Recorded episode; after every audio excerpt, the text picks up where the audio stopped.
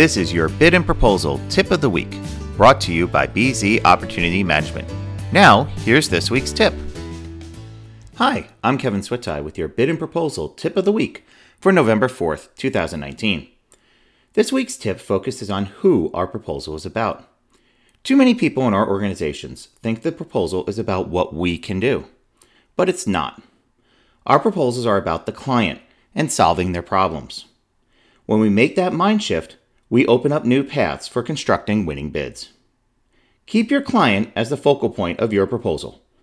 That's your tip for the week of November 4th, 2019. The Bid and Proposal Tip of the Week is sponsored by BZ Opportunity Management, a leading provider of bid development, training, contracts, and process optimization support. For more information, visit us at bzopportunity.com.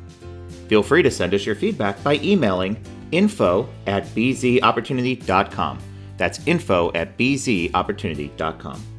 Our theme music is the song Groundwork by Kevin MacLeod, made available through a CC BY license. See you next week.